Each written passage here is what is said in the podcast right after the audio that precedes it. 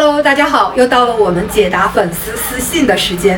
今天我来解答的话题是关于护士辞职转行的话题。好，第一个粉丝的私信是：曾老师你好，我是一名准备转行的护士，今年是工作的第五个年头，我也想要转行。看到你文章里提到做高校老师，想请问你是在高校教什么呢？护理还是心理？你是如何应聘上教师工作？我需要具备什么样的条件？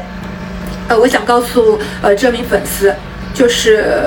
你已经是一名工作五年的这个护士，你想要转行，我不知道你现在的这个护士的职称是什么，是护士呢，还是这个主管？就是如果说你要转为高校的老师，其实不是说你是护士你就可以转为高校的老师，我不知道你有没有呃就是教师资格证。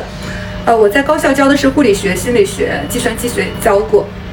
但是呢，我成为高校的老师，呃，就是包括我去上这些课，不是因为，呃，我我是在医院工作了多少年的护士，最主要的是，呃，我曾经做过八年的婚庆主持，